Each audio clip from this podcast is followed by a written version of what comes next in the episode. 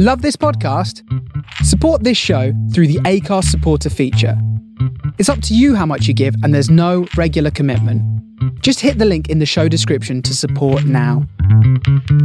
On this episode of Big Boys Don't Cry, we discuss the films The Kissing Booth and The Kissing Booth 2. You don't have to have seen the films to enjoy the podcast, but if you do listen without having seen the films, just be aware that we may talk about the plot and spoil it for you. Enjoy.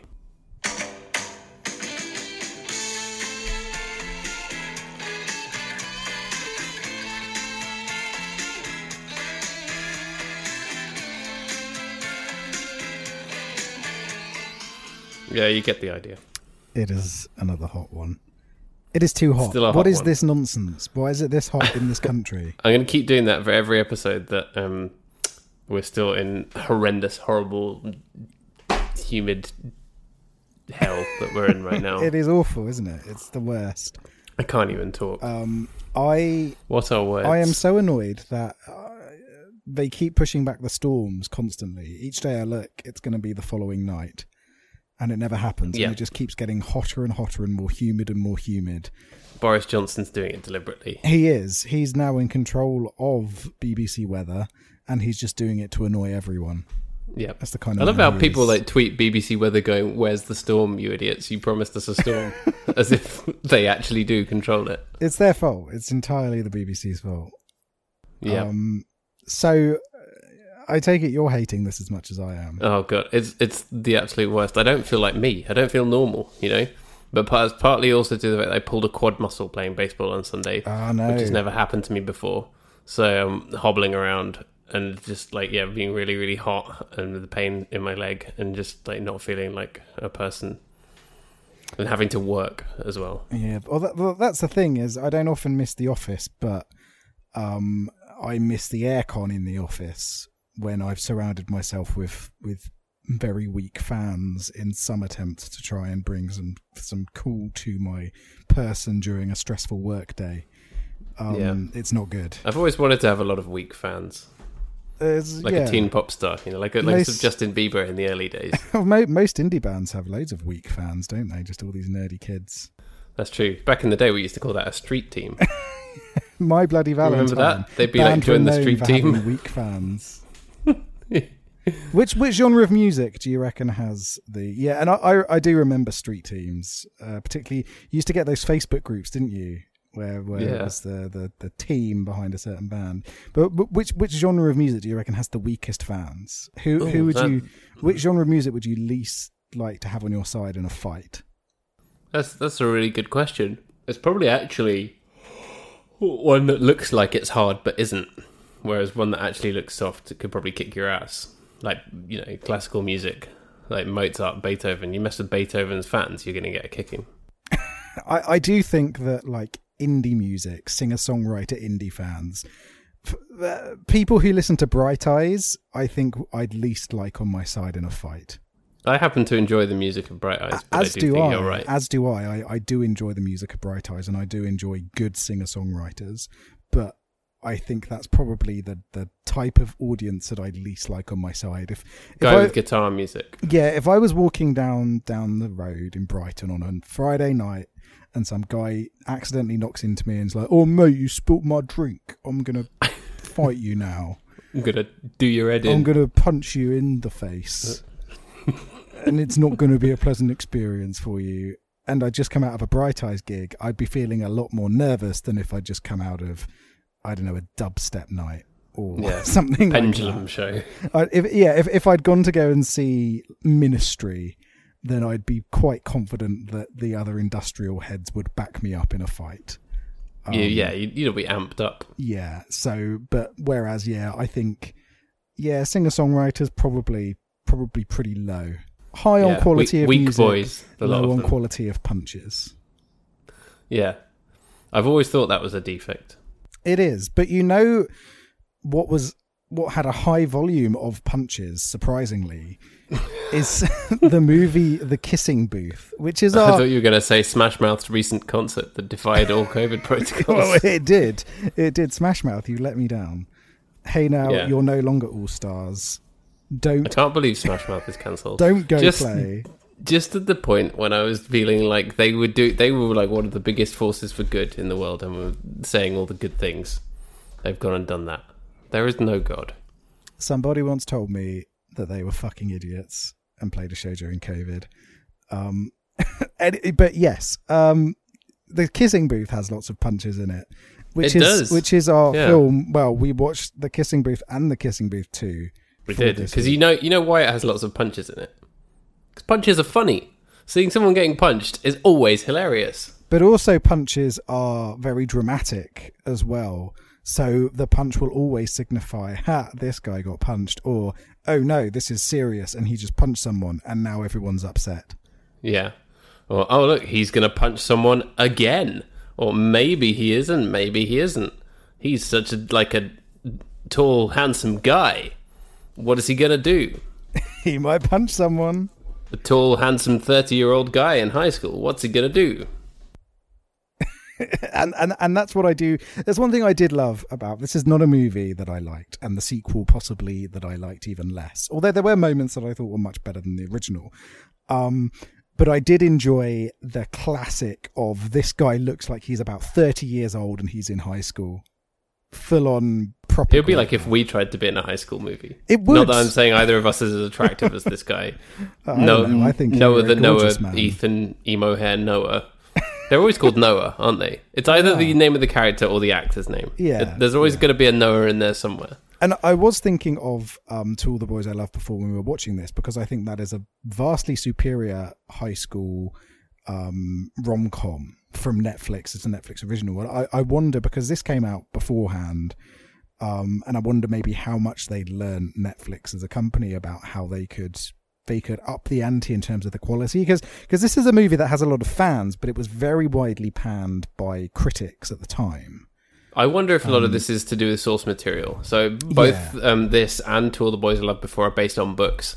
Um, but the the To All the Boys I Loved Before books are published in the traditional way, whereas the the books that the Kissing Booth is based on started out on Wattpad. And funnily enough, the author is British and went to the same university as us, but Oh, she's like seven years younger than us, so she wouldn't have crossed over. But um, sorry, I was just distracted by some magpies screeching and flying up at my window. They also liked the kissing booth. They have opinions. Yeah, they wanted to tell me off. Um, yeah, so she started out writing these books on Wattpad when she was like 15. You know, that kind of self publishing site where there's been a couple yeah. of like weirdly massively successful things to come from there that always end up traditionally published anyway. So I think she was probably on there. She was in the right place at the right time managed to build a teen audience who were going to love the film regardless of that. But it's also there are there are lots of books and the films are based on those. So there's probably only so much you can do. And the same with To All the Boys Loved Before as well. But I wonder if that's just better source material. and after as well, if you remember after. Oh God, yeah, that was the one.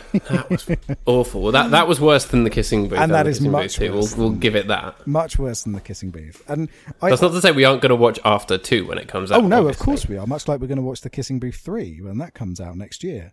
Yeah, Um, obviously. It's gonna it's gonna happen. Does she go to Boston? Oh, spoiler alert! She might be going to Harvard, or she might be going to where, Berkeley. Is it Berkeley, she's yeah. She got other- into both of those very exclusive colleges very, very easily, obviously. She just had to be waitlisted for one scene, so that could happen again 30 seconds later. Well, I, I just to add another little obstacle to the end of the film. Well, I thought that she lied about being waitlisted, and Oh, she, maybe she She did. she wasn't able to give the decision, and that was what the point was. That was the Ah, cliffhanger. okay, right. I wasn't she she got into clearly. both, but she was like, "Oh no, I, I think I'd given up at that point.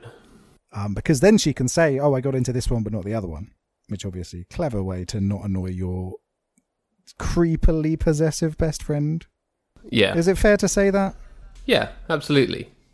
Both of them, yeah, and having like rules for friendship is stupid and bullshit, and it's a thing that's like celebrated throughout both of these films as like a funny thing to hang bits of the plot off, but it just comes across as weird. I don't know. We've got rules.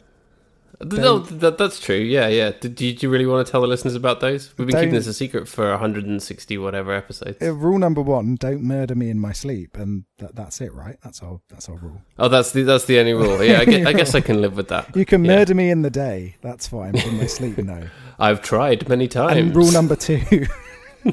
rule number two: everything's forgiven with ice cream. So I remember that time you fired a cannon at me when we were at that old castle, But yeah, you, but it was full of Ben and Jerry's. You got me some mint chocolate chip afterwards, and was forgiven. Um, Mint chocolate chip is an underappreciated flavour. it is, it is. The only thing I would say is that sometimes you think you're going to be getting pistachio, but secretly it's mint chocolate chip, and then that's a disappointment. But other than that, I think mint chocolate chip because it's more, it's more refreshing than other ice cream flavors. It's kind of like that halfway home between an ice cream and a sorbet, where you've got Yeah. that minty, refreshing taste. I feel like it's a refined person's ice cream. You know, it's, Yeah, not many people are going to choose the green ice cream. No, but it's a it's a worthwhile choice. I think. I we on this podcast we stand ice cream and we stand mint choc chip ice cream. Yeah, hundred percent. And uh, so obviously we have to give the kissing booth not out of twenty because a full ice untouched ice cream gets thrown in the bin. It's true. It's true. So Which is a naught out of crime. 20 for that Crimes against ice cream for sure. should be cancelled just for that, for sure. Um, so not for the fact that the one British character has to say, "I'm British, you wanker." I am a British person, somehow in a uh, Canadian high school, Californian high school. don't don't you bring Canada into this? I will bring Canada into everything. Did you see? Funnily enough, we were talking about Eurovision and it being in the states, and did you see that they're doing what is basically the American Song Contest? No. They'd started drafting up, doing one where it's a a, a song from each of the states, Okay. then competing against one another, and you just know it's going to be trash. Yeah.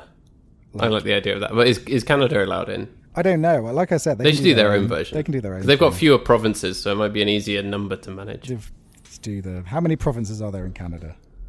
12? Yeah, 13? it's not many, is it? They're quite they're Yeah. geographically large, but um, but not big in number.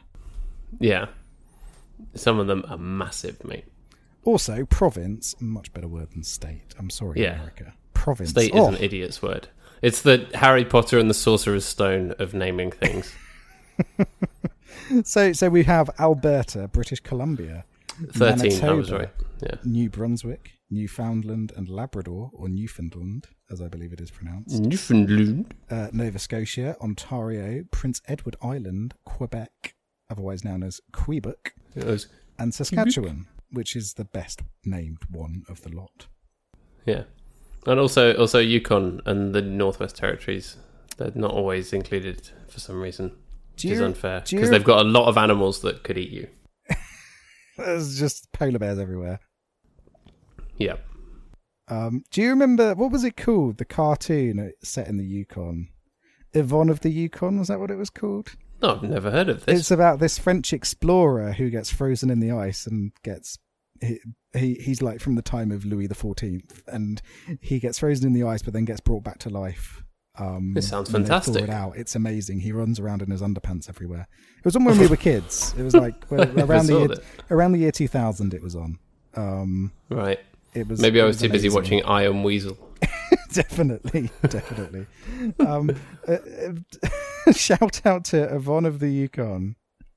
And Um, I Am Weasel. And I am Weasel. You are the true heroes of this episode. I Am Weasel. It stands for Instant Message Weasel. Instant message weasel, yeah.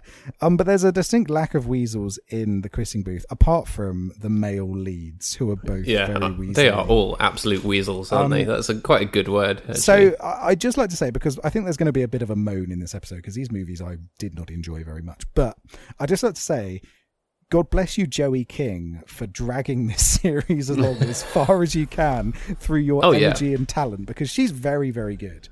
she is carrying the whole of the series on her back, and it's heavy, is. and it shows. um, because she is, I, I, I, she's a very versatile actor. Um, she, We saw her on this show in Wish You Were Here, right? yes, yeah.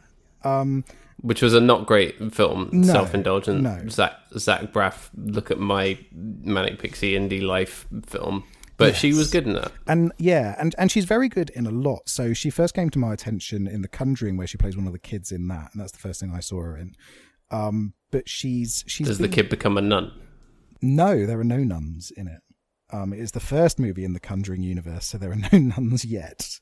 happens eventually. um, but but um, but it's a very it's a very good film. Um, it is, genuinely amazing. The first Conjuring and the second Conjuring are both very very good horror movies. Um, but she's got a versatility because she's very good at doing that kind of comedy. She's also very good at doing very serious horror movies like that. And then she's also in a movie called Wish Upon, where it's about uh, it's a magic box that gives you wishes, but the wishes go wrong and cause pain. Um, and Wasn't that a Goosebumps storyline? yeah. Also, you know, it's the old monkey paw story, isn't it? It's the, yeah, yeah. the curse. No, that, that's exactly the same as say cheese and die, which is the one I always go back go back to. Where it's like, it doesn't just predict the future; it makes it happen, and it makes it bad. I love Say Cheese and Die. It's just every time I think about that, it makes me feel warm inside. What was what was your was that your favorite Goosebumps? absolutely like that was streets ahead of all of them. because I love the one where there was the it was the, the the dad was a scientist and he was doing some weird gene therapy with plants down in the down in the basement. It was called Stay Out of the da- Stay Out of the Basement, but it turned out that he was making like weird pod people versions and he got taken over by the plants and stuff. I remember that one being really good. There was also the, the it came from beneath the sink, which was about an evil sponge. Always remember that. Um, They made a goofy film of it with Jack Black. We should watch that sometime. yeah, I wonder if there's enough romance in it. I was thinking We'll that. find out. Um, but it's uh, yeah, Goosebumps were great. I really loved them as a kid. Um, Yeah. But yeah, it's it's uh, yeah, it's good. But um, but yeah, Joey King was in a movie that kind of felt like a Goosebumps book. Um, but she's got she's got talent and she's got versatility and. It's her energy that really manages to make these movies watchable because, goddamn, if they had a less good lead, these would be a real trying watch. Not that they're not I don't think I could get through it if there was if it was fronted by a weak fan. I, I wouldn't be able to get through it. if it was fronted by by someone from from a Bright Eyes concert, then uh, Yeah. then yeah, you know it's, it's going to be hard. Um, like yeah, Sorry, can I just go back to R.L. Stine for a second? Sure.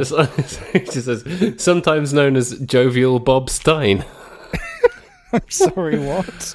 Robert Lawrence Stine, born October 8, 1943, sometimes known as Jovial Bob Stine and Eric Affabee. Okay, why not? Is an American novelist, etc. Jovial Bob Stine. So Jovial Bob Stine, he wrote a lot of more less scary books under that name. So things like 101 Wacky Kid Jokes, apparently. Oh, okay. What I love is that if- you remember when we were kids, and even when we were at uni, I think people were saying, "Oh, it's it's not a real person that's written by committees. It's just Yeah, a yeah. writing team." I love the fact that it is a dude. It is. It's just one guy just turning them out because they're not very long, are they? So No. that's the thing as well. He could probably write a couple in a week. Yeah, if you're not doing anything else, if that's your job. But just the sheer the sheer number of them um, is amazing. There's there's so many and they're so varied. You know, obviously some of them have um, have sequels. So Monster Blood is one where there was lots of sequels, which was about some kind of weird goo. Um, and then I think Say Cheese and Die had a few, didn't it? But a lot of the Yeah. time, you know, they they play on they they play on tr- traditional horror stories, but they do it in a way that kids can enjoy. And I, I think it honestly introduced horror stories to our generation. yeah, Not to you, obviously, because you came out of the point, already watching Poltergeist or whatever. but like, but to me, I think I'd never really understood the concept of horror. Apart from that, there I knew that sort of horror stories existed, but I didn't really understand that it was something you could engage with and enjoy. I thought it was just some some adult nonsense. And then there was some Goosebumps books in the library at school, and I devoured them. I thought it was I thought it was the best thing ever. yeah, yeah, for sure, they're great. Um, and there's so, So many. props to. R.L. Stine, So R.L. Stine, you're the true hero of 2020. Jovial Bob. We love you. We love you, Jovial Bob. You're great. Um, we we don't. I do not love the kissing booth No. or the kissing booth too. Can I just? Yeah. So so you've got your great lead, and she's very entertaining. She's actually funny, like genuinely funny. Um, Yeah. Somehow manages to make the constant "oh, you've fallen over" into something that's vaguely endearing instead of just tired bullshit. Um, Yeah, you've fallen over. You've shown your ass to all your classmates. Yes, yeah. And so so speaking of ass, is it time to move on to the as we like to on this show. that the Kissing Booth is a very sexist movie? Less so Yeah. the sequel, but the first one is is really not good. It is, to quote the kids, problematic. Yeah, Um, for sure. I think it's fair to say. Um, so, you know, you've got the weird objectification of this kid who's supposed to be a high school student. that in that in terms Yeah. of male gaze, in terms of direction and cinematography, already was very and it, uncomfortable. It's like, does it in a way that like you're supposed to think that it's knowing and it's turning that on its head but it doesn't no, no, it doesn't. That's the thing, isn't it? Is is it's just really creepy. Um, so even or if it's like it's trying to own it but that doesn't mean that it's okay No, no, exactly. So bad movie. You're steering close to nonce territory here, and I'm not here for it.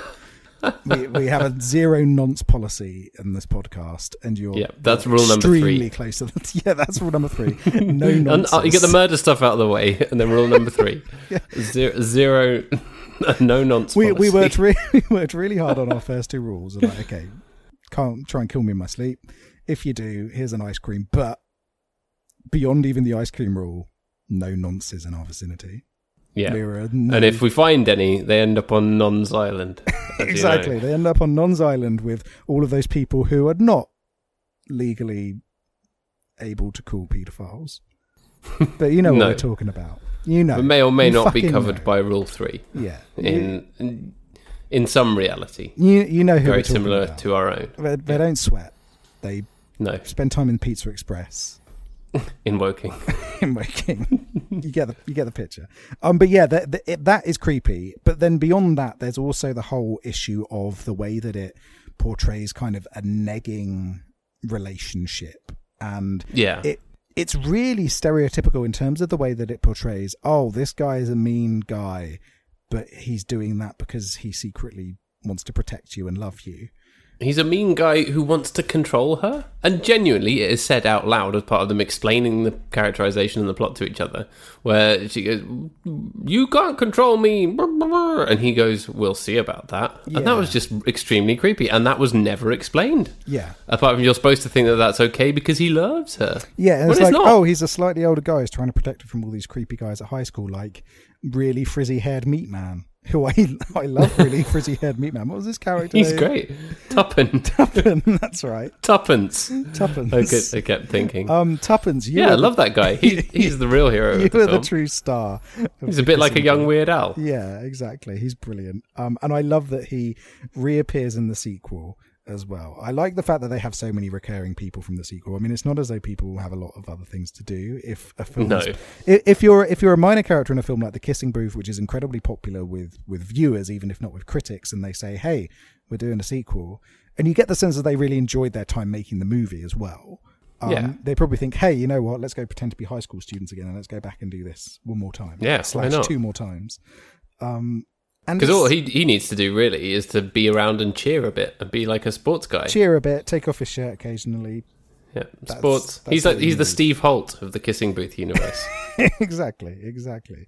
Um, and and so um, so yeah, so but the the leads are bad. The lead men you've got in the first movie, Yeah, you've terrible. got older brother who secretly loves his uh, brother's best friend, um, and is is mean a lot and punches a lot of people.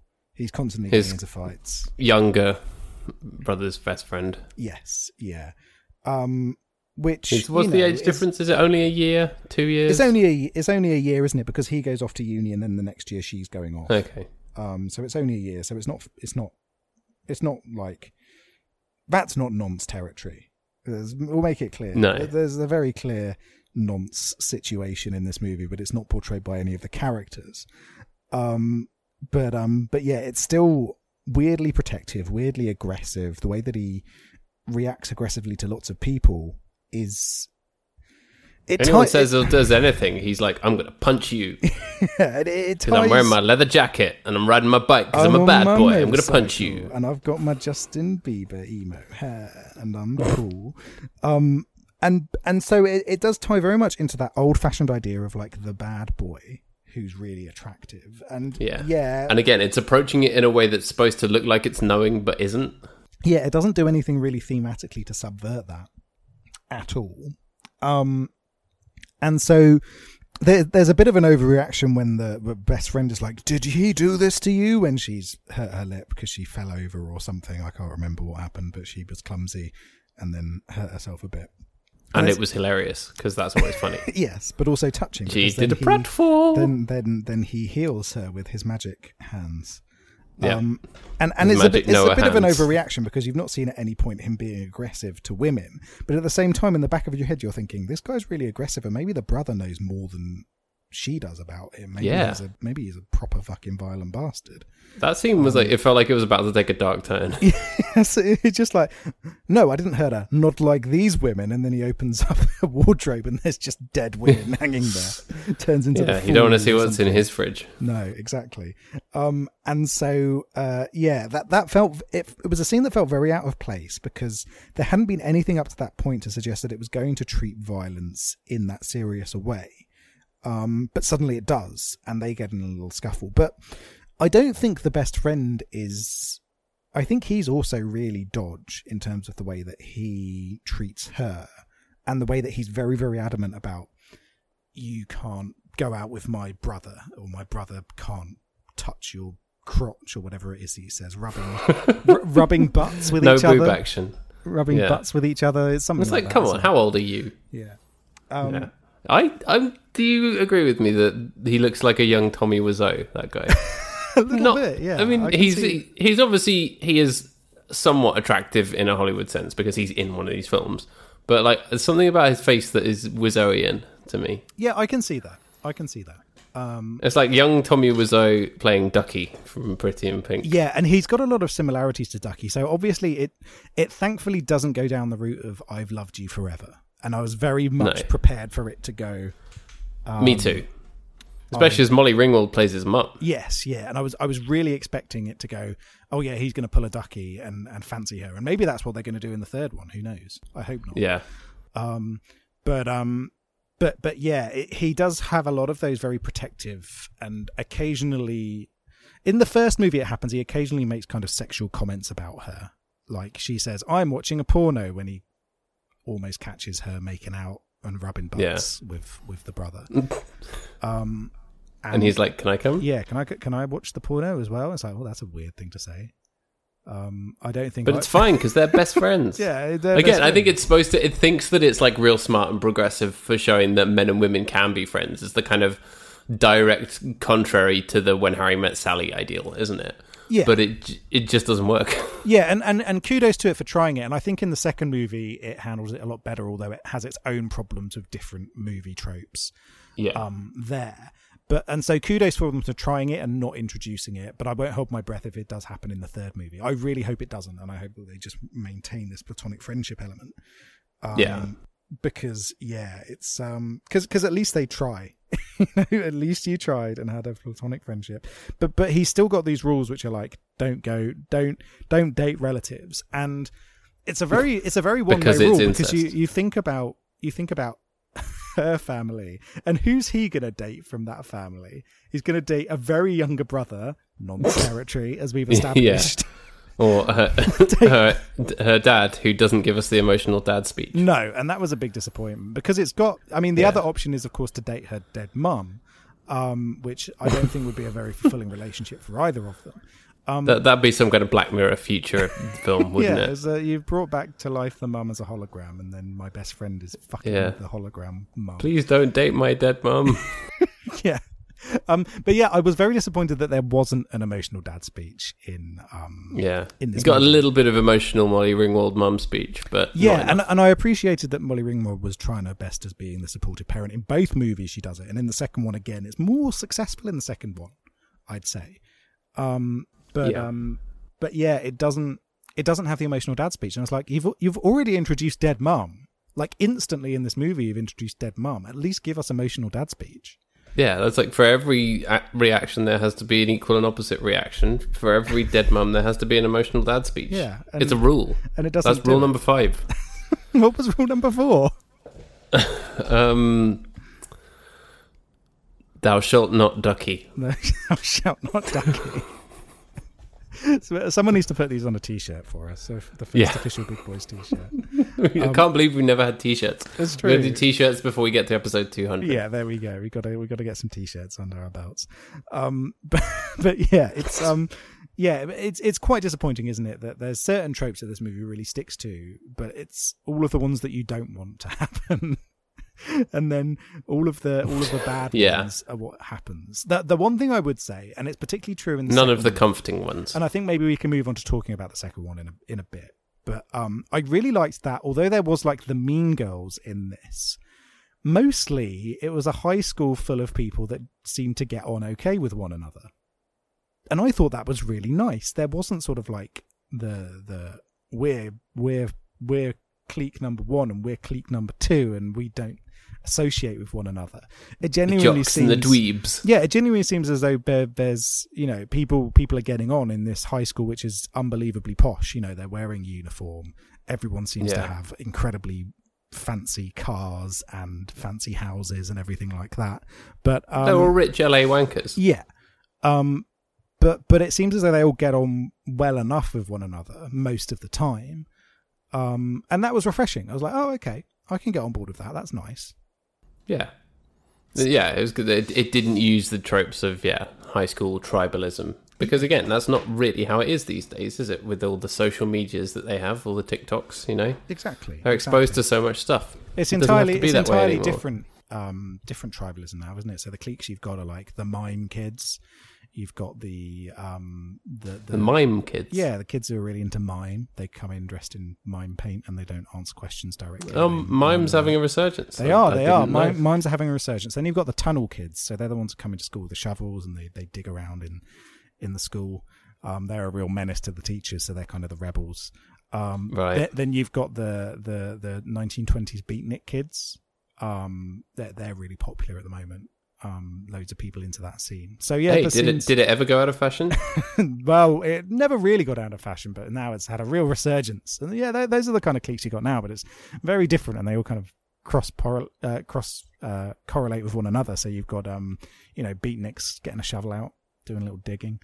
Um, Mhm. You've got you've got the big fans of of um, late 1900s um, cinema as well. Uh, love watching that clip of a train. Uh, oh, the the train, yeah, Yeah. where everyone's jumping out the way of the TV. yeah, they they love that. Yeah, love that. yeah. We should we should review that on the show. sure, definitely. Um, but um, but yeah, so I like that. But the the overall plot, I think, is is pretty pretty mediocre. Um, It's thin. the the isn't it? kissing booth element was fun, where that's the moment where they have their first kiss, and then that leads to kind of the initial Now- problems. Is that a thing? Do these do these exist? Kissing booths exist, Did- yeah. Do high schoolers do this as a thing when they need to raise money? I don't know if it happens anymore. Um, it's a very old fashioned thing, isn't it? A kissing booth. Yeah. Um, but um, but yeah, but it was a it's a neat little gimmick, isn't it? And it gives it the the name of it gives it the name of the of the movie, doesn't it? And everything like Yeah. And they built it with their bare hands over two days, installed all the lights and stuff themselves. They didn't just throw paint at each other and make a, a mess of the whole school that. by doing so. exactly. They're just running around covered in paint. Um, yeah, exactly. Because if you didn't know from the paint fight, they're best friends and they like to ass around with each other. Yeah, they're they're they're, they're friends and they're they they do stuff together and they're best friends. Um, but but I like the kissing booth. I thought that was neat, and then that gives us the first kiss, and it also gives you lots of other. Oh, they've kissed and they've kissed and they've kissed. Oh, isn't this funny? And then they bring it back at the end because they obviously they have the big prom, and it's Yeah. all like, yay! And they play "Don't You Forget About Me" because they couldn't get their own song, obviously. exactly. Um, but it's a cover, isn't it? It's not the original. Yeah, of course it is. We could possibly play the original. No, precisely. It has to be a cover if you're doing anything now. Um, and then and then the the the the best friend man gets himself a girlfriend. Yeah. as well and and they that all seems to be going well but they need to add drama into the sequel um but before we get into the sequel is there anything you'd like to say about the original movie Um, just that it has too many walking out of rooms moments. But I think this applies to, to both films where it's like they have a conversation about the bad thing that happened and someone just storms off. And then the tension is created, or the drama is created. When actually, if they could all just talk to each other a bit better, we wouldn't really need to do that, would we? exactly and i think that is particularly true in the second movie where it suffers from maybe not as bad as to all the boys too but it really No, suffers that from was poor. speak to one another you fucking idiots Yeah. which is the Send a text. There's a lot of people waiting for texts. yeah which which is a real a real problem with with the with the with the second movie Um, so um, are we are we going to rate them separately, or are we going to give them all? I think we should rate them separately. Yeah, so- so- maybe let's so wait we do it both we've talked end? about both. Yeah. Um, so so in between movies, um, our thirty year old Punch Man, he has somehow, in spite of the fact That's that he doesn't seem to be attending school whatsoever and constantly gets into fights, has got a place at Harvard. Um, Obviously, because he's rich and he's from LA. but yeah. Um, and so he's gone off to Boston, leaving Joey King behind to still be at high school because she's a year younger. Um, and and with this comes drama. So this comes primarily in the form of our second English character, um, who is here to cause a mess because she is an attractive English person who's at Harvard and is blatantly having sex with our boy thirty year old Punch Man. yeah. because he is Except so- she's actually not. no, She she's said not. him and her are just friends. Hey, look about look at that, guys. A man and a woman can be just friends. Yeah. Did you know? I didn't know. and who would have who would have thought that? Not not um not Elle Evans, our lead character, but given that she's got a really strong male friendship in her life. Um, but obviously this is impossible for other people to have. But along comes Yeah. Chloe Winthrop. My name is Chloe Winthrop, and I'm from England, merry old England. Um, and um, and she is she is unattracted to Big Punch Man, even though he has now received a much better haircut in between movies. Yeah. Um, And he's a college guy, a BMOC. he is he is the ultimate BMOC um, Yeah. because he, he is the big punch man. yeah, big punch man on campus. That's, what, it they call him. for, right? Um, so so yeah, so so she's missing him, um, and then suspects that he might be having a bit of butt rubbing with this English woman. Um, Yeah, but nobody in England rubs butts. That's not how we do it. no, it's it's tea clinking. That's how we do it. That's Yeah. how you show that you love someone, is you clink your tea with them. That's how it works.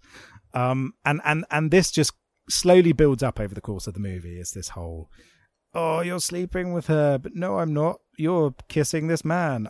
No, I'm not. This is all a problem. And oh god, I wish we just Yeah, I found an earring under your bed. I wish we'd just communicate with one another.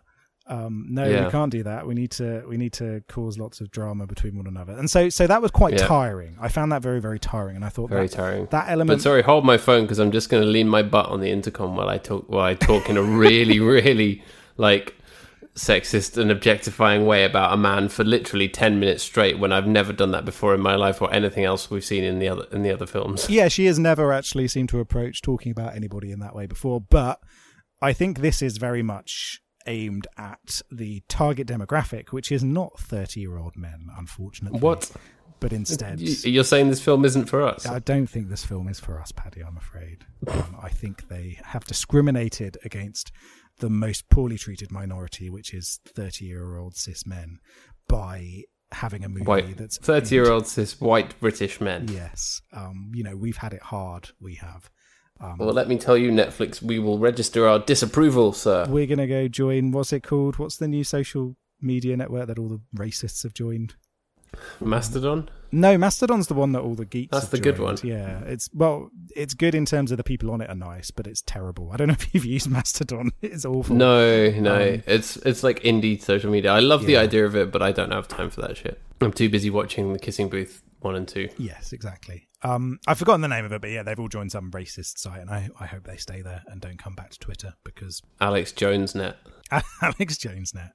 Um, don't wear a mask.com um, Yeah, yeah. is what it's called. Did you see that? Like, there's been videos circulating of him like yelling at people for wearing masks in the street and stuff. Yeah, I'm surprised that he's not been arrested for being a massive bellend.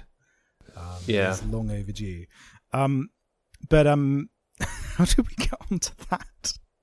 I have, genuinely have no I've- idea. I've- it's too hot. I've, yeah, it is too hot. My brain is frazzled. But um, but yeah, no. So she's objectifying this guy for for no reason. and she calls him a snack, and I that makes my skin crawl. He's a tasty, tasty word snack. Snack being used for anything other than food to be used to describe a person. No, I, I don't know why. I just fucking hate it. It, it makes me cringe. I like how it can be spelt with two C's, much like thick. Yeah, yeah. That's good. Thick, I have no problem Um, with. but enter a new 30 year old man at high school, um, Marco, who is Yeah, a much better character than Noah. I'm going to say that much. This guy has a lot more depth to Yeah. him. It's not saying much. No, but because Noah is Noah's two features are I've got muscles and I punch things and I'm angry. That that that that's it. He's the angry puncher who's tall and hot. Um, whereas Mar- yeah, Marco, he's a bad boy, Marco is tall and hot, but he's also got depth to him in that he plays the guitar. and that he plays the guitar. he plays the guitar and he fucking loves Dance Dance Revolution. Um, Yeah. and he's also they couldn't they couldn't call it Dance Dance Revolution. They had to call it Dance Dance Let's Go Yay or whatever. yeah, exactly. Um, and And um, this is the thing, right? I wanted both of these films to be about the fact that they run the dance club together and that there's a dance competition. That is like teen comedy gold. yeah, All of that stuff, perfect. But it's it's in there for like ten minutes. Yeah, and I And re- if I they really had done love that, Dance Dance Revolution would have been able to sponsor it and for, to tie it in properly, and it would have been amazing. It would have been better than the Eurovision film. It would have been like the Eurovision film, but for DDR. exactly. I, I really would have loved that, and I thought that those elements of the movie worked really well. And I, I felt that, and maybe maybe I'm going to have lots of the teenage fans of this movie coming after me who are big fans of Noah. I felt that the relationship between Marco and Elle is a lot more natural and feels a lot more real than the one between Elle and Noah. Um, so Yeah, I I would have quite liked it that they got together instead, and Noah can go and be angry and half. But at the end of the film, Marco is. Someone says to him like he's like staring at her creepily from across the graduation thing, or ah, whatever, yes, and someone says, "Oh, she's not worth it," and he's like, "Yes, she is." Yes, she is, and I love him, and I hope he comes back. And you know, Yeah. I, I want him. I want him in the in the third one. I don't know if he is, but he's great. He's he's a great character because he's got that kind of arrogance of a jock, but you can tell that he's got that sensitivity behind him, and he Yeah. feel he seems to be genuinely hurt that she chooses Punch Man over him. Um, He's not a punch man, even no, though he's he not a works punch out. man. So he works out. He's clearly a bit of a jock in terms of playing sports and things like that, but he doesn't do it in a um asshole way. Um and and you never see him being creepy to any women. Like he's not he's not creepy and he's not objectifying and he's not controlling over Elle. I Yeah. so I, th- I I don't know how much of this is based is is is true to the book, but it seems as though some of the sexist elements of the first movie were really kind of righted in the second one, um, which for me at least. The, the second movie has all sorts of problems, and we'll get onto them in a bit. But I felt that this movie, although it was very disjointed, and I think it was let down by the fact that it had to follow on from such a clunker as the first Kissing Booth, felt more enjoyable than the first one. You get the feeling they tried to address Yeah. some of that stuff. Yeah, yeah. Um, and I, I enjoyed it more. I, I like the characters more in terms of the two the two leads. And if, if you're going to call Elle and Marco the two sort of leads here with with Noah on the other Yeah. side of the country, I think that worked a lot better. Um, but it has all sorts of bullshit going on as well because they have to add in more high school drama because there's not enough. So Lee, the floppy haired wizo, he Yeah. he has a girlfriend now, who he got in the first movie. She's called Yeah, Rachel. who came up to him in the kissing booth and was like, "Yeah, I'll be your girlfriend immediately, even though I don't know you." exactly. Um, yeah, she's um, she's uh, she she's now girlfriend of best friend. Um, and she seems really nice in the first movie, and seems really cool, and they seem And seems really okay well. with their weird relationship. yeah with with and their, their rules and stuff. and their rules, and and seems to get on well with it. Um, she also, by the way, uh, played by Meganne Young, very talented. She's also in a great show called Black Sails, which is a, a pirate drama that's kind of a prequel to Treasure Island. It's a very very good Huh. very very good clever um series. That's it ties in real historical characters with fictional ones in a very interesting way. Um great television show. It's all finished had a very finite conclusion. Go and watch it everybody. If you've not watched black sails it's super super awesome. Um but um but yeah so she's in that. And and then but in the sequel so in the first movie she's really cool she's you know cool girlfriend material she's like yeah you guys are weirdos but you can hang out you know i don't it's not impacting on my life at all. It's fun to have a have a best friend around. Immediately in the sequel, she's like, "No, you guys hang out too much, and I don't like it. And now I'm going to be a Yeah, depressing prude and look really grumpy constantly, um, yeah, and be embarrassed at Halloween. and be embarrassed at Halloween because I'm dressed as a marshmallow, but you changed into dressing as." Ghostbusters without telling me, which is definitely what you should do. Um, and can we just point out that Lee is a, you know, she is a very annoying character in this movie, but it's kind of justified because Lee is the worst boyfriend in the world. Yeah, he's terrible. um, forgetting that they're going to the movies. and like halfway through the movie, he's like, "Oh, maybe I should spend some time with my girlfriend." maybe I should spend some time with my girlfriend. Better be incredibly deceptive about it instead of saying to my best friend, "Hey, I need to spend some time with my girlfriend. We need Yeah. to, you know, she's my girlfriend, yo." Which which Elle Evans probably would have been okay with. She seems like a pretty cool character. Pretty nah, there's in a rule about that. Yeah, rule number 17 of their rules, which is always be deceptive to your best friend, apparently. Yeah, Um, so um so yeah so so that's going on equally sh- Elle is deciding that she misses Punch Man a bit too much so she's also applied to Harvard as well as Berkeley which is where they her and her best friend decided they were going to go together one Um, university only. You you should apply to only one university. It's fine. You'll definitely get in. it's true it's true you should only apply to That's how it one. works. If That's you and your best friend apply there at the same time, you'll be you'll be fine. There- Yeah. You won't have any issues at all. Yeah, precisely. Um, but then she's also applied to Harvard, and then he finds out, and he's like, "I can't believe you applied to go to the place where your boyfriend is, who's also my brother. This is Yeah. unacceptable because it means I'll never see you ever, given that you'll be going to the place where my brother is, and we'll still see each other at holidays, etc. This is, and how dare you go? How dare you apply to go to one of the most prestigious universities in the world? Yeah, if not the most prestigious not the most university in the prestigious world. university in the world. How dare you? This is a betrayal of my trust. Um, so Lee, once again, you're fucking awful, man. Treat, Yeah, treat you're the worst. respect. And he Um, doesn't even do the dance competition with her for a reason I can't even remember. So he knew it, it's a two. There's two reasons behind it. So reason number one is that he's not as good at dancing as Marco. Fair enough. Marco is a tasty snack who knows how to dance. um, I'm gonna keep calling. No, I'm just imagining like a crunch corner with legs. sexy it's crunch bad. corner. Oh, It's I'd bad. crunch on that corner if you know what I mean. I bet you would.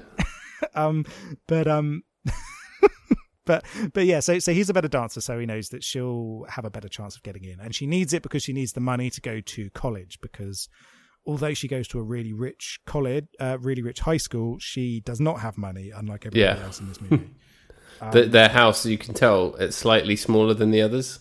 yes So therefore, that means paying for college is a challenge, but paying for private school, that very very cheap thing, ah, oh, that's totally fine. Yeah, because because it, it definitely seems to be a private school, particularly all of the activities that they do. Like their prom is ridiculous, the kissing booth, and that whole carnival thing they do. It's got to be a private school, right? There's yeah, no way. all That the, the uniforms and the cars and the massive houses. there's no way that that is an LA public school. I'm sorry. The house that's Noah and Lee's house. I think I've seen that house in another film, It looks or maybe lot. in a music video. it looks a lot couldn't like. put my Have you seen a simple favor? No, It looks a lot like the house in a simple favor, but I might it might just be that a lot of houses in LA look the same. It certainly looks a lot Yeah, like BoJack just be that. Horseman's house. it totally which I was thinking when I was watching. I was like, "Is this BoJack Horseman's house?" Um, but um, but yeah. Oh, speaking of, um, she goes and hangs out by the Hollywood sign. In a You can't do that. That's very- not allowed. very annoying scene. You can't As have s- sex under the Hollywood sign. as a There's like guards and rangers everywhere looking to throw you out. as established in the movie Friends with Benefits, where he has to get helicoptered out. In that, Oh, yeah. in that scene, about that. You're not meant to go in there, but she does. She does. Of course, she does because she is L.A. She's the L.A. queen. Yeah. Um, but um, anyway, uh, yeah. So so so old Marco is going to be better at the competition, but also he uses it as a sneaky way to be able to spend more time with his girlfriend without actually having to talk to his best friend about it or to his girlfriend about it. Um, yeah. Because then she's annoyed at him for not talking to her about them spending more time together, even though they were spending more time together. Yes, exactly. It's like, how dare you handle this in a sensitive way or a, a potentially sensitive way that had the correct impact for me? Yeah. How dare you try to be pragmatic? Yes, disgraceful behavior. So she's awful in the second movie, but you kind of feel for her because Lee is a terrible boyfriend. But the whole time you're just thinking, again, just talk to one another, you absolute idiots. Yeah. Um, Have a conversation. I know you're in high school, but you can do it. You know. Yeah, so, so that was all. That was all incredibly tiring. So, although there was moments of the second movie that I thought were a lot better, um, I did enjoy um, The dance competition was dance good. competition. I did enjoy was Marco. nice. Marco was a really good addition as a character. Um, and I thought that as a cohesive unit, the the supporting cast of other high school students was a lot of fun. You had the whole resolution of the are these two gay? Yeah, they're gay. Which was fun. Yeah. a nice little Are they going to kiss? Yes, they are. yes. Well Come done, on. well done. Got a little bit of, uh, of of LGBT love in this movie, and I'm I'm glad that it was there. Um, took Yeah. you fucking long enough. Um, but but it's nice that that's there, and everyone seems to be getting on, and and yeah, that's cool. I like all of that. Molly Ringwald is back, and she does a good old supportive mum speech Yep. about friendship and how yeah, friends fight, and that happens. Yep. Um, It's nice. There's a meaningless sports montage that goes on for quite a while yes, which was fun.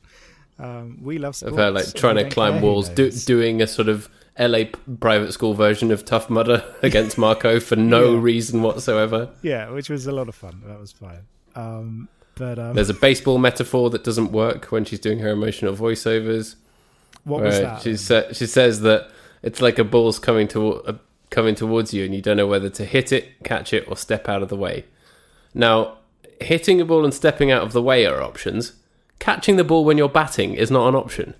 Is You'll it- get called out for that. Well- you're not allowed. The, you're, if you're batting, you're not supposed to catch it. You're supposed to hit it. Oh, has anyone tried it? Could you Yeah. not? Could you not catch it and then run and then throw it up in the air as you go past the um the bases so that you're not running yourself out? Yeah, everyone would be like, "What the fuck is this guy doing?" and no one would know how to react, and then you get a home run. so what you're saying is that she's a genius. I'm saying that she knows how to beat the baseball. All of these Yeah. years, men and women have tried to defeat the baseball. They thought we must hit it with the stick. We must step out of the way. we must we must do the bunt and try and play it, you know, tactically. But no one realized that truly what you need to do is to embrace the ball, embase the ball, and catch Ah, it and see. run with it. And that was the Was that the film? that- Trey Parker and Matt Stone. Embase the ball. um im- yeah im- embase the ball yeah um and, and and that's what the true message of baseball always was so when they created baseball in 1996 that's what um that that's what they wanted people to do but they thought no it's going to be hard because humanity humanity attacks and humanity is defensive and it doesn't let flying balls in but we need to learn to embrace love and embrace balls and that's how you beat the baseball And so- so, she's she's kind of a she pioneer. she she is our true baseball philosopher. the Baseball philosopher girl from queen. California who goes to Boston once and immediately becomes a Red Sox fan is the the baseball queen of everything. Yeah, exactly. Yeah, No, that's that's that's exactly how it works, and I I hope that um, Joey King, we know you're listening because we know you're a huge fan yeah. of our podcast. Listen every week. um, we hope that you will accept the title of of baseball philosopher queen that we have bestowed Yeah. upon you, and we hope that those those hacks in in the the National Baseball Association, as it's known. Um, the NBA. exactly.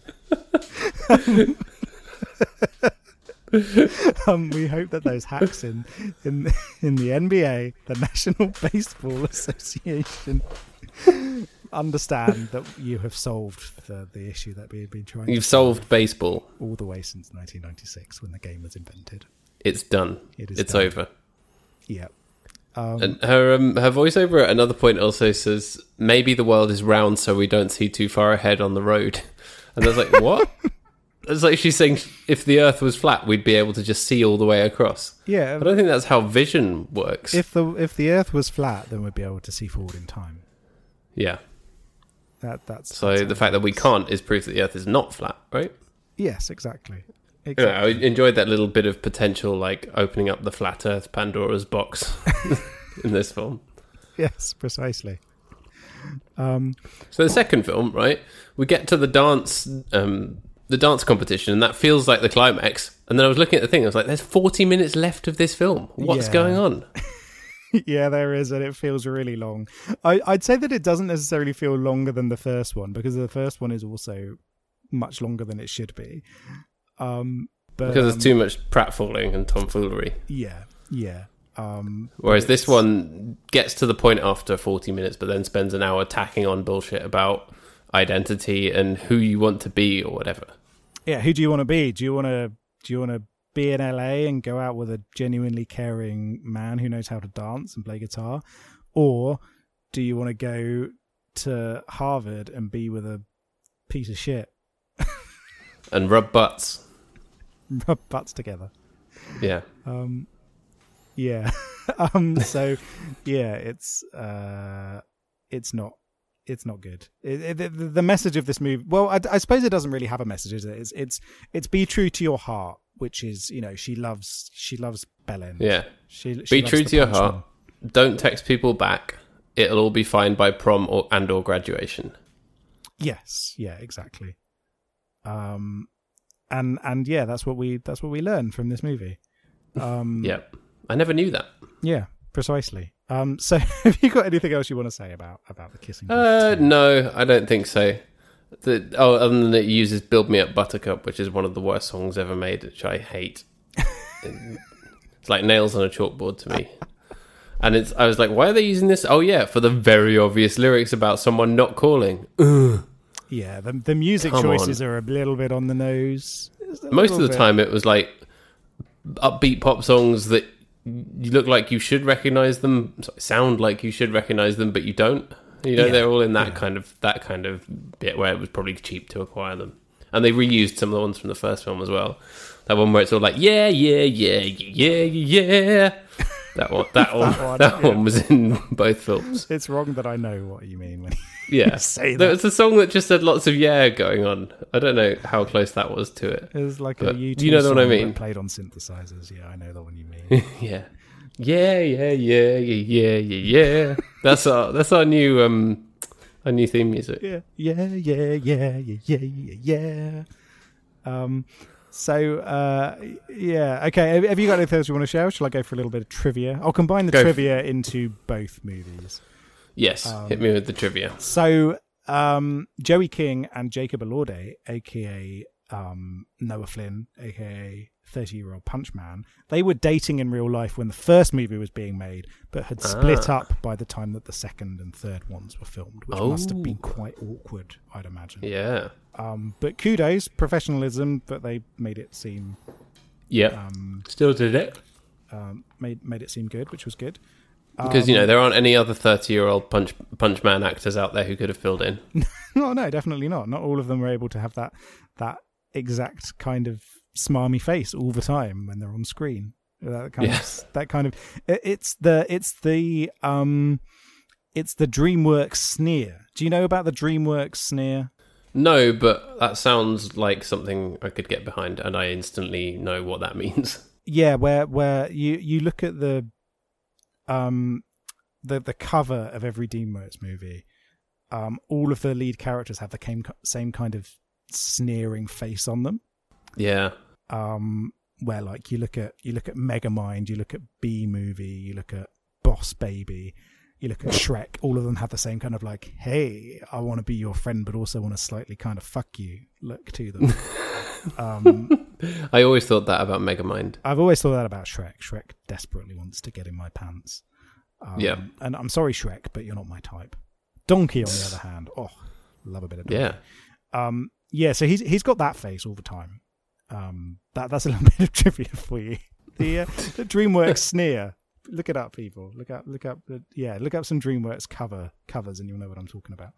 Um, yeah. Um, a, a- a little bit of trivia for the um, from the the second movie though is that uh, Joey King actually had a shaved head uh, during the filming of Kissing Booth Two um, because she shaved her head for a role in The Act, which is the TV series. I think I mentioned this before, actually, when we were about it before. It's about um, uh, Gypsy Gypsy Lee Blanchard, who it's a very interesting Yes. sort of um, court case um, about um, what's it called, Munchausen by proxy.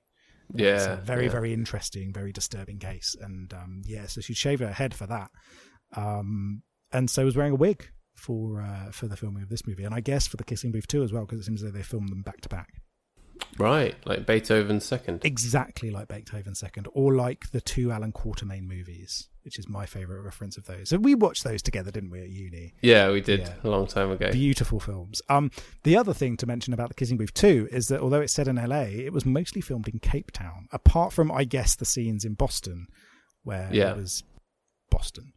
Um, or, or maybe they put in some Canadian city. There was hilariously there was a bus that said Harvard on it that went back in the back that was like in the background of him walking along, just in case you didn't know. Just in case you didn't know, we've got to make sure. And it, so, some of the bits there I did recognise from when I was in Boston, actually. So I think they did film it in. Yeah, Boston. yeah, that was the genuinely the street outside Fenway Park. Yeah. Um, and the, when they got on the, the, the train, that's the kind of trains that they have in, in Boston and stuff like that. Um, so so kudos to them for that. They didn't film all of it in Cape Town, but yeah, it was it was mainly filmed in Cape Town. Um, so Interesting. Probably for tax reasons. Yes, and, and maybe the, the third movie, she goes, "Fuck it, I'm going to go to South Africa Yeah, instead just of set, it, setting it all up for that. Um, but yes, Get away from all of you misogynist you, you wankers. horrible bastards. I'm That going would be a good other side of the film. I'd watch that. I'd watch. I'd watch it as well. Hey, if you haven't, well, you've already filmed it, but Kissing Booth Part Four, guys, Yeah, get on it. Um, the Cape Town caper. yeah. So, so how are we going to rank these then? Are we going to rank them? Should we rank them separately? So, how many? Yeah, how I- many? I think how so. many punchy fights would you get into for the love of your Ooh. life for the first one? But genuinely, I don't know which one is better or worse. I think Hmm. I'm gonna think this. I'm gonna say the second one is better, mainly because of Marco and the dance scene. Yeah, yeah. But it's kind of perhaps deserves to be marked down because you had to watch the first one to get there. That's true. We're going to punish you for the sins of your forefathers. yeah. No, I'll score the second one a little bit higher. So the first one, let's see. Oof, I'd get into six punchy fights. Yeah, and I think I'm going to go for seven here um, because I did enjoy him getting into fights constantly. Yeah, you I love thought- you love a good fight. I thought that was very, very, very funny, um, particularly when it wasn't meant to be funny. When he just turns up and starts punching people, that's wonderful.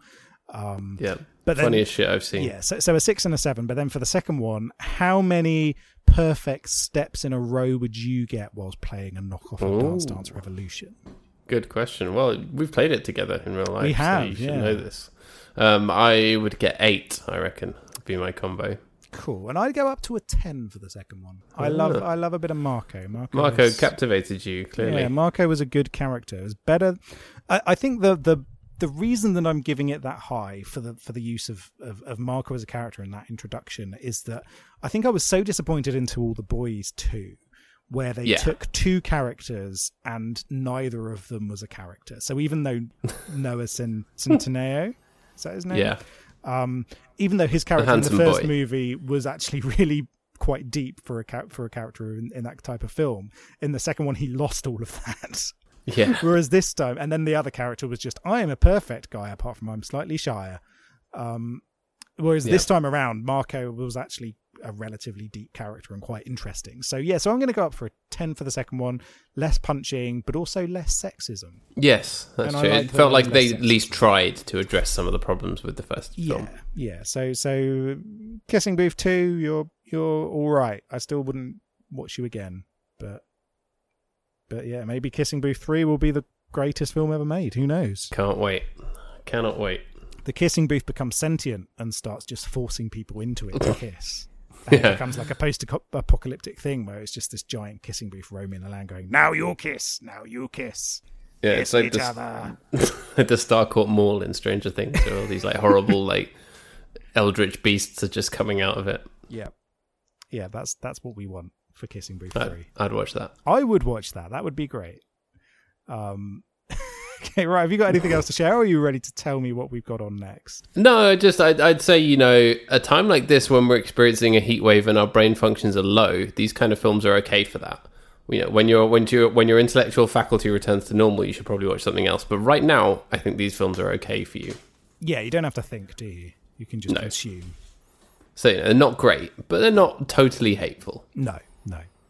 There are things to like and enjoy about them. Yes, exactly. Cool. Well, it's my choice next, and we're going in a completely different direction. We're going to watch a very, very serious film about a postman. Is it the postman? It is The Postman in, in Italian, Il Postino. Oh, Have you ever okay. seen it? Um, so we're not watching. we're not watching. I was going for the the post-apocalyptic movie with Kevin Costner where he plays the last postman in the world. No. We're not watching. We're, we're watching Il Postino. I did not know that existed. The Postman. Nineteen. Oh, it came the, came out the year after Il Postino, I think, really amazing. or a couple of years after, maybe. Have you ever watched it? It is an absolute clusterfuck. No, it's beautiful. I did not know that this existed. Um, it's oh, set it's in got a big flag on it. of 2030. Is it all like patriotic and stuff? Yeah, he's going Oh, around dear. delivering post. Basically, it's really bad. Um, It that's a looks movie terrible. we should watch. You know what? I love Kevin Costner though. Yeah, yeah. Um, I He's I done so much good baseball stuff. I really love his flops. So I really love Waterworld. Although Waterworld didn't actually lose money, Yeah. it made money, which is one of the big misconceptions about it. Um, Waterworld is a, a, shit, a shit piece. Isn't it, it, it is Brilliant that, that is a great piece. Example of a shit piece is Waterworld. Um, Oh my god! This the it opens up with a man drinking his own recycled piss. That's how you know you're onto a good movie. Um, but the Postman, yeah, that's another movie that I think deserves another budget eighty million, box office twenty million. It is very very bad, and it was a big old flop. Um, but people should watch it. Um, but Tom Rob, Petty's in it as a mayor. what? are you deciding that you want to watch the American version of the? It's, No, no, no. I want to watch El Postino. Okay. Oh, 1994. Okay, a few years earlier. Cool. Okay. Yeah, that's cool. We're going to watch something highbrow and good. It's Yeah. just, this is going to be weird. I feels like a long time since we watched something that's good. Yeah, it's got it's got Pablo Neruda in it. He's a poet and stuff. That's It's going to be uh, well well highbrow. That's the guy who made that song Sandstorm, isn't it? yeah. Yeah, that's what this film is about. It's the the writing of that song. And how it was originally poetry and had words, but then he decided to set it to music because it was the only way he could truly express what it's like to be a postman. Nobody knows what it's like to be a postman. to be a roast man. behind these shorts. Um, that was the. I was singing the Limp Bizkit That keeps version. popping into my head since we were talking about um, the horrible Limp Bizkit cover of it recently. It genuinely that keeps popping into my head, but also but with the Bill Hicks lyrics. no one knows what it's like to be a dustbin in Shaftesbury with hooligans. Oh. Oh, Oh, I'm losing my mind. Um, I think I think the heat is is melting my brain now. Definitely, but hopefully, um, watching a bit of Il Postino will help with that because it's set in Italy and it's very hot there. It is. It is. It's a good kind of heat. Yeah.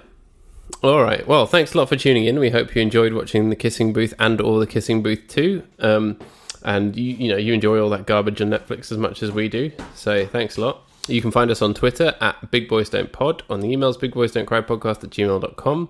There's a link in our show notes, and you'll have heard a little thing at the beginning of this podcast saying you can give us money if you want, just to, to thank us for our service, give us a little gift, help us buy a cup of coffee or whatever.